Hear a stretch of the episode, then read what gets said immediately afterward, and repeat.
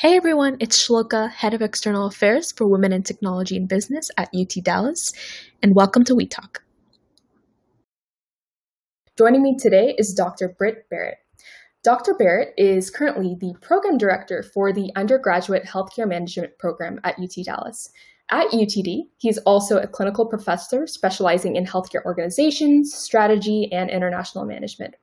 Prior to joining UTD, he served as the president of Texas Health Presbyterian Hospital Dallas, which is a 900 bed hospital, and also the executive vice president of Texas Health Resources Network of 24 facilities and over 250 ambulatory centers located throughout North Texas. Previously, he was the president and chief executive officer of Medical City and Medical City Children's Hospital, the flagship medical center for the North Texas division of HCA. He also served as a CEO as part of the Sharp healthcare system in San Diego, California. Dr. Berrett, thank you so much for joining me today. Oh, I'm delighted. It's a pleasure. Thank you for the invitation. Of course, glad to have you. So, this is actually a tiny tangent, but you actually spoke at one of my business basics lectures at UTD about the undergraduate healthcare management program um, last fall when I was a freshman, actually. And I remember you talking about your very vast and in depth experience in the healthcare industry. But to refresh my memory and also convey to our listeners, could you share how did you initially get into this field? Like, what really interested you about it? Well, uh, thank you, and, and I was delighted to participate in that introductory presentation. I I I feel like um, my life has purpose, and my profession should have a, a, a direction and meaning. So, uh, when I was in undergraduate, I was trying to figure it out, and I uh, actually lived in Peru for a couple of years doing missionary work for the Church of Jesus Christ of Latter-day Saints, and I really kind of got centered with my life and my God, and and I wanted to be part of something bigger. And so um, I don't like clinical. I don't like touching people. I don't like blood and all that. But I have a pretty good business mind, and so I thought perhaps there's a place that combines the two, and healthcare management is that place. So I finished my undergraduate in finance went off to Washington University School of Medicine, did my my graduate work there, and began and embarked on a career in healthcare management and leadership. And so, for 20 plus years, I was a hospital president, CEO, as you mentioned. And then I felt a calling to prepare the next generation of healthcare leaders to help them understand how you navigate through the complexities of healthcare. We have some amazing people that are doing amazing research, but how do you take it from the bench to the bedside? And that's the question. That's what we're struggling with. And so my, my career has been in that space for 20, 25 years, 20 as a hospital president. And then in the last five years, I've been here at the University of Texas at Dallas, which I love. Bright kids, engaging conversations. I, uh, I, I just cherish the responsibility and opportunity to help them understand how we can improve care for those that are in need. And so um, I'm also uh, the director for the Center for Healthcare Leadership and Management here at UTD. We took all our programs, our undergraduate program, our graduate programs, we put them all into a, a an educational offering. So we're you know we're having executives from all across the United States participate in our lectures in a very unique and and, and, and invigorating way. Yeah, I remember after you mentioned it right now, I remember you discussing your trip to Peru and then your journey after. So yeah, thank you for thank you for that refresher. Um, you know, so we all know that the pressing global health issue right now is COVID nineteen. Um, yes, it is. Yeah, and considering you know all your professional experience that you also just elaborated on, um, we at our organization thought you'd be a great person to really elaborate on this. And I briefly mentioned this before we started recording. And you know, I personally have been keeping up with the news related to this and mm-hmm. obstacles that the healthcare industry is facing. But I wanted to hear your perspective on what would you say is the biggest challenge right now that the healthcare industry is facing in light of the virus? Well, it, it's a very complex time in the in the delivery of healthcare, not only nationally but internationally. We knew there would be a pandemic. We knew it. It, it. it was inevitable. It wasn't a matter of if; it was a matter of when. And so, as things emerged, and we realized that this was much more than your common annual flu, you know, we've had bits and pieces of this. We've had SARS, we've had MERS, we've had Ebola. Uh, we have been preparing for it, and I honestly, I, I think we've done a magnificent job. I, the, the, critics don't understand the complexity of what we're we're talking about. A perfect example is someone on Facebook, uh, social media. Mm-hmm. Uh, they'll say, "Well, why don't we tell everyone to wear a mask?" We can't even get people to wear their their their seatbelts, right? It, right? It's just not in our DNA, and so we do not have a nationally dictated healthcare policy. But what you see is healthcare providers, public policy officials, uh, journalists, media, all coming together to find solutions. And so I've been, I've just been inspired. I'm, I'm actually amazed at how quickly we are moving towards a vaccine. We have 170 different research projects going on nationwide and, and globally.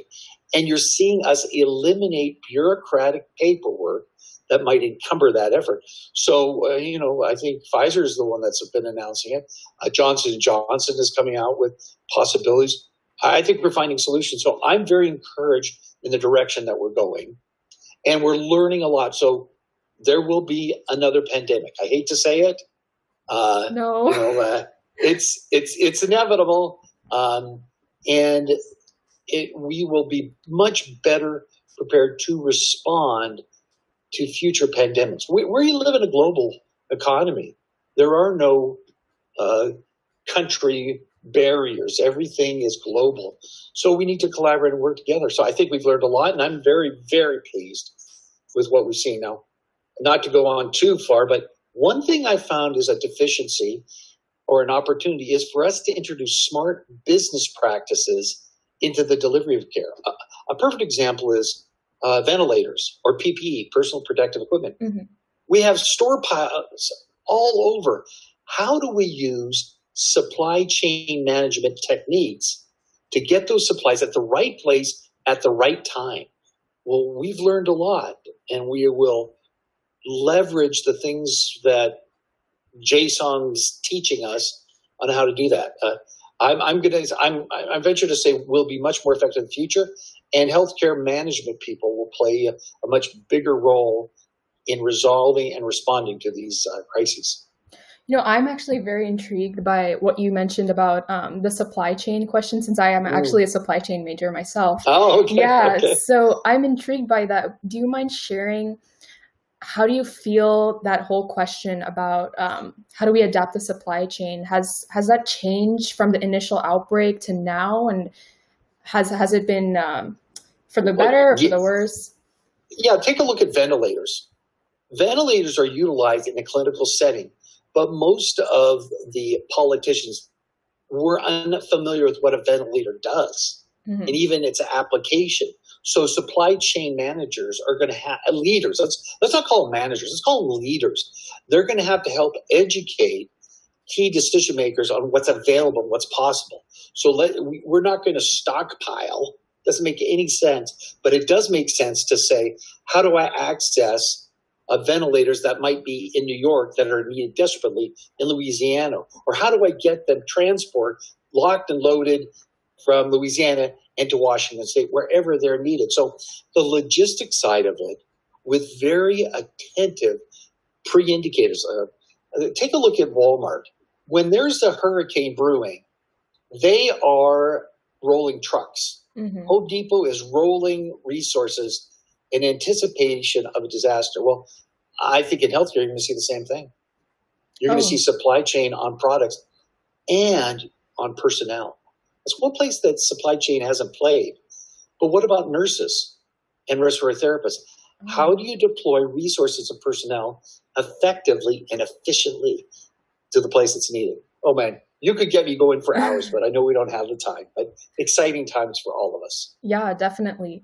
So you mentioned, you know, different different states on how we should adapt the supply chain to delivering to different states and nationwide. So that kind of leads me a little bit to my next question, which is could you briefly share your thoughts on the situation here in our state of Texas compared to nationwide? Oh, I, I think we've done a magnificent job. Um, there is no um, national policy that would be adequate. And so the feds have said, state by state, jurisdiction by jurisdiction, determine what the dynamics are. If you live in Sherman, Texas, there is going to be a different set of dynamics because of proximity, because of social activity. That's different than perhaps downtown Dallas or downtown Los Angeles or downtown Atlanta or rural Iowa. So policymakers are very responsive to that. Now, in the state, great state of Texas, we're we're, we're pretty independent. Mm-hmm. We're, we we want you to prove it to us. And is that exhausting to some folks? Sure. And I think it's absolutely the American way. Um, I'm originally from Canada, and uh, I look at a different type of societal values and expectations. So we expect that healthcare is a government responsibility, and therefore uh, we expect waits and lines for our healthcare.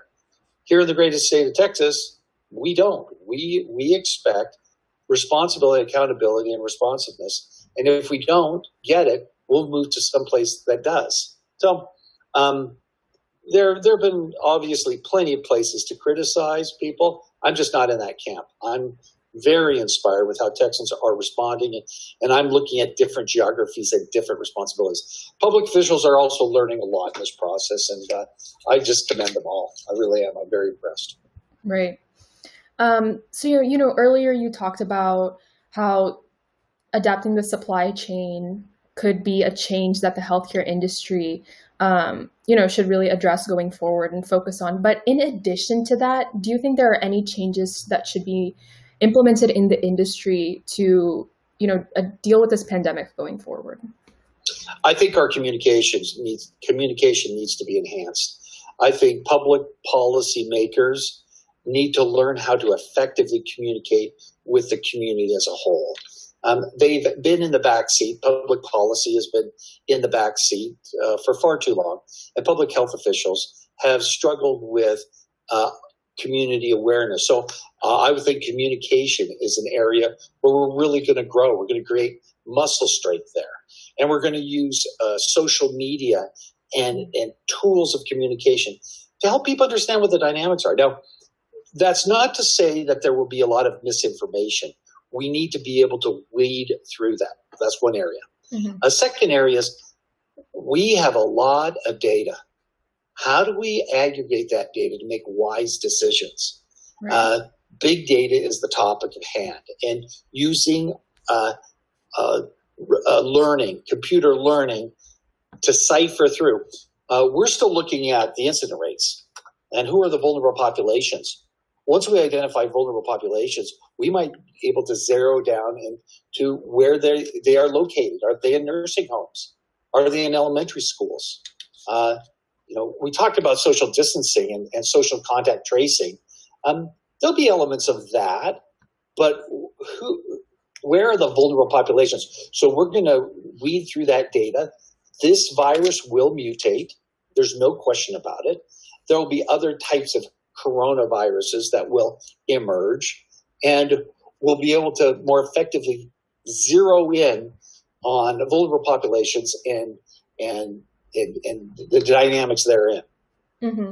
I'm curious. You talked about big data, and I'm mm-hmm. not exactly sure, fully sure, if artificial intelligence is currently playing a role in the healthcare industry, or if it will play a role. Do you mind elaborating on that? Yeah, uh, the, the term becomes a little scary for people. You know, it's kind of like a, a Skynet Terminator idea where it controls. Well, I would suggest that artificial intelligence is just helping us take data information and synthesize it more efficiently, more effectively, more quickly. So, um, you know, we're we're navigating through a lot of information about who's sick, well, let's get a lot of more information about who has succumbed to this disease and who has died from it. Mm-hmm. So let's look at maybe um, indicators, you know, early reports, diabetes, obesity. Okay, fair enough. How about age? How about uh, pre-existing conditions? Maybe comorbidities, things that, that, they also have. And if that's in fact the case, artificial intelligence or machine learning or just synthesizing information, that allows us then to say, okay, this vulnerable population, we need to make sure that we sequester or we protect or we provide prophylactic care, right? Uh, before they, they are, uh, they, how can we inoculate them? Mm-hmm. So data will help us uh, you know, weed through a lot of information. Right. I, am very encouraged about that, to be quite honest. Right. So I know this might seem like kind of a broad question, and you've alluded to it various points during our discussion, but what direction do you think the healthcare industry is going in the future overall? I think we're going to see more holistic care. We have been very episodic care. We've been uh, uh, unwilling to speak to the social determinants of health. You know, what causes disease mm-hmm. and what are the consequences of those kinds of behaviors? We've seen that, for example, we have put into place uh, seatbelt rules, and we see that a plunge in deaths from motor vehicle accidents.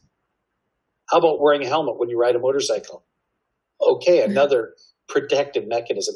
How about restrictions or requirements on automobile manufacturing? Well, I think we're going to look at how you eat, live your life, what you eat. Right. Do you exercise? Um, do you think we will we will be restricting? Probably not, but perhaps we will be rewarding, or we will create an economic advantage for those that are attentive to this. Uh, a number one healthcare issue, to be quite honest, is uh, obesity. Mm-hmm. And so uh, when I was working with Texas Health Resources, we had a health and wellness program.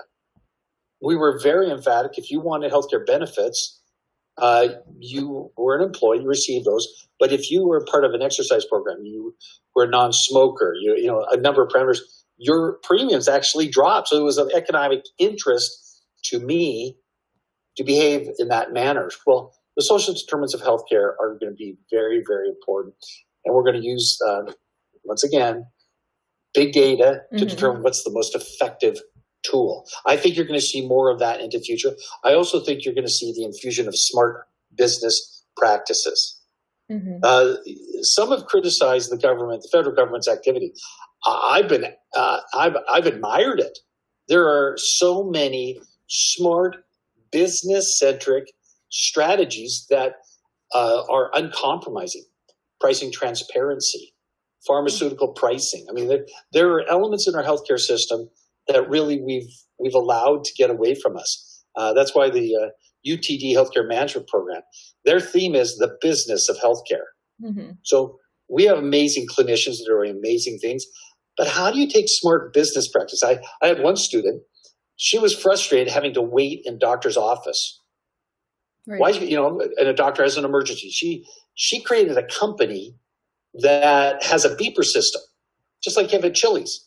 Oh, wow. And you, you think, yeah, that's a smart idea. Provider is backed up. There's uh, maybe the physician has called to the hospital. All of a sudden, everyone's alerted on their smartphone and to say, we're going to reschedule or we're going to bump your meeting 15 minutes or uh, doesn't that make sense? It's taken us this long to really consider that. And that was one of our students that, that is uh, you know, imagining that kind of possibilities. I think UTD graduates are possibility thinkers and creative, and they have very strong analytic skills. We're going to see more and more of that in healthcare to improve the care that's delivered. Yeah, that makes sense. Um, I was going to ask you what you meant by smart business practice, but you answered it completely after giving that example of the student with her business. So mm-hmm. that cleared it up. Um, to wrap up, Dr. Berrett, is there anything in particular you suggest we do to stay informed about the virus and just taking care of ourselves going forward? Well, I think we need to be attentive to the possibility of false news. And I suggest we move from furious to curious. Um, when I see someone post something that's inflammatory, I just kind of sigh and go, no need for that just listen. There are some great uh, resources out there that are gathering data and providing data. And so I'd avoid the talking heads. I'd be curious. So when I see something inflammatory, I'll research it. I'll just take a couple minutes. I, I won't look at uh, silly cat videos or silly dog videos. I'll research it. And most recent is what's the fatality rate of those that are um, suffering from COVID 19? Well, there's all sorts of numbers out there. Go and research it and look at the CDC as an example of information. It's not the definitive, but it helps us understand. So I'd move from furious to curious, and I'd celebrate the opportunity to share your ideas and possibilities. But we can disagree without being disagreeable. We can navigate down this road with COVID as but one example of a healthcare crisis and many, many more ahead. And so I think the last thought that I'd share with you is we're going to see more healthcare policy part of the national dialogue. We saw this in 2010 with the Affordable Healthcare Act. And we're going to see more and more of this as healthcare becomes something that in the past was, you know, part of your, you know, really not much you can do. We're we're in this phase where we're curing cancer. We're we're minutes away from solving Alzheimer's or Parkinson's.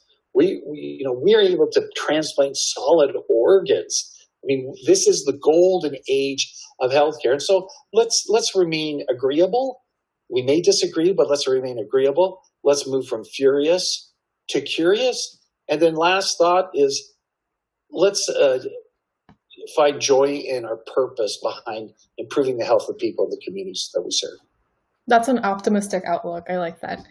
All right. Thank you so much, Dr. Berrett, for your time. It was really great hearing from you. A pleasure. And feel free to post my name and number and contact information uh, while we're still distancing. I'm in JSOM, uh, second floor, 2.411. I always love a good conversation, so I invite the listeners to swing by and share their thoughts. Thanks so much for having me.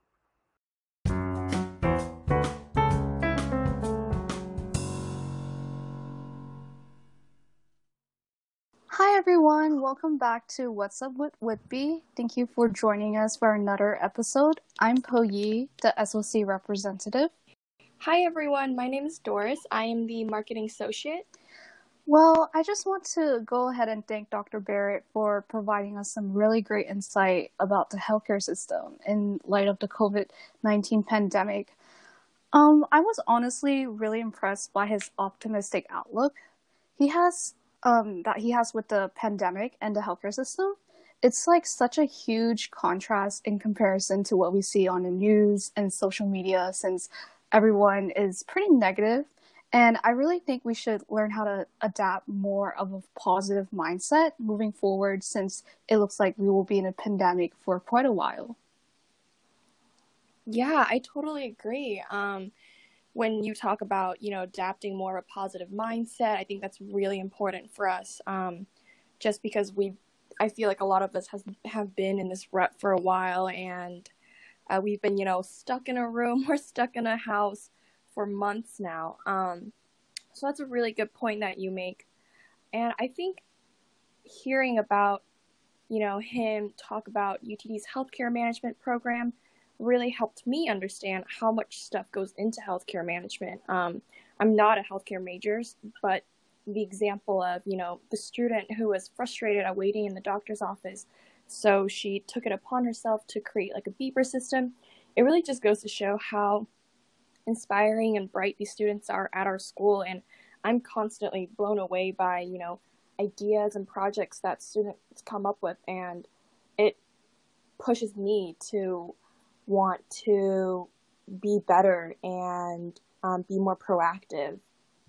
Yeah, definitely. Um, I really see how um, how much work and how inspiring are the students at UT Dallas are, and I know it's midterm season right now, and I just want to ask, like, how have you been doing, and like, do you have any tips for us on like how to conquer this frustrating season? yeah. Um. Well, thank you for asking that. I am doing good. I'm doing well. Um. I think even though we aren't going on campus or to school, I still somehow have managed to stay just as busy. But in terms of tips and tricks, um, I do have a couple that I uh, I try to do daily to you know take care of my health and my mental health. One is I think it's important to clean up your space. Um, so for me personally, if my space is messy, my brain is messy, and it kind of just correlates together. So if I have a very messy room or a messy workspace, I can't. It's really hard for me to concentrate or um, you know get things in order. Another thing that I think is really important for health is like feeding your brain. Um, you know, mm-hmm. so many mm-hmm. people have talked about like you are what you eat. So it's really important not only that, you know, you're sleeping well, but you're also feeding your body mm-hmm. the nutrients it needs so it can function properly and so that you can uh, retain information well and, you know, you're not just like dozing off in the middle of like class or studying or something like that. Um, so yeah, that's just a couple tips for me that I think have helped me personally. And um, for anyone listening, you know, maybe you can try to implement a couple of those into your own life and see if it helps. What about you? Do you have any tips that you have been doing this past semester? Yeah, um actually I think your tips were really great. I've also been just making like a to-do list every day like because Ooh. there are so many deadlines and like you know it's also like internship season so there's a lot of like interviews lining up and like internships applications going out as well. So it's just a lot to keep track of. So i find that making a to-do list and just following it every day really helps me keep up with you know all the things that i have to do. And i've also been taking mental health breaks. Like it's it's like something that I need because like oftentimes I would like, you know, go overboard and like be way too stressed out and then I'm like, well wait, you know, yeah. I can just take a break right now. And um yeah. Um one thing that I've been finding that's been really helpful is doing yoga. It's because like it just takes my mind off studying or just like stressing about like all of the things that I could do and yoga's been really helping me just to like you know, ground myself and just slow mm-hmm. down mm-hmm. and just try to relax for those 15 to 20 minutes that I'm doing yoga. Yeah, actually when I just thought of this like while you were saying your last tip is um something else that is one of the biggest distractors for me and I know for a lot of people is our phones. That can, you know, like just going on TikTok, I've heard I'm not a huge TikTok person, but I have friends that like they will go on TikTok or they'll go on any social media app, and then I won't hear from them for like two hours because oh they my just, goodness, it's just like completely like distracted them. So yeah, that was just something else, like something random that I thought is um, you know, putting your phone on like do not disturb or putting it on the other side of your apartment or your house or something like that is super might be super helpful. yeah, I should do. I should probably do that. yeah, like I really get what you mean. I actually the um did not like download TikTok for that purpose because I just find it so distracting. Oh and yes. um I started turning off my phone when I study because it's just so distracting to me since like I'm all alone in the room studying and I just want to do mm-hmm. something else. But yeah, I think you should really try turning off your phone or just at least putting it on like do not disturb mode so you can like concentrate properly. Yeah, yeah, definitely. Awesome. Well, to conclude, uh, I did want to talk about um, an upcoming event that we have for Whitby, and it is the Palo Alto Mentorship Event, and that is going to be happening October 14th at 5 p.m. And just a little description about this event for those that have not heard about it yet we'll just be going over, you know, networking in business and being a female in the workplace. And you can also get a chance to learn about Palo Alto's mentorship program, which is really a great opportunity that you guys should um, invest your time in. And on top of that, there's a lot of prizes and raffles that can be won uh, if you join this panel. So stay tuned for that. We are so excited to be partnering with Palo Alto. Um, they're an amazing company. And um, again, it's on October 14th at 5 p.m. And the Zoom link should be out by now. Um, if, it's, if it's not, it'll definitely be coming out before the event. So, again, thank you guys for being with us today and taking the time out of your busy day to listen. Have um, an amazing week. Best of luck on midterms. And we will see you again next week for another episode. Bye. Thank you guys.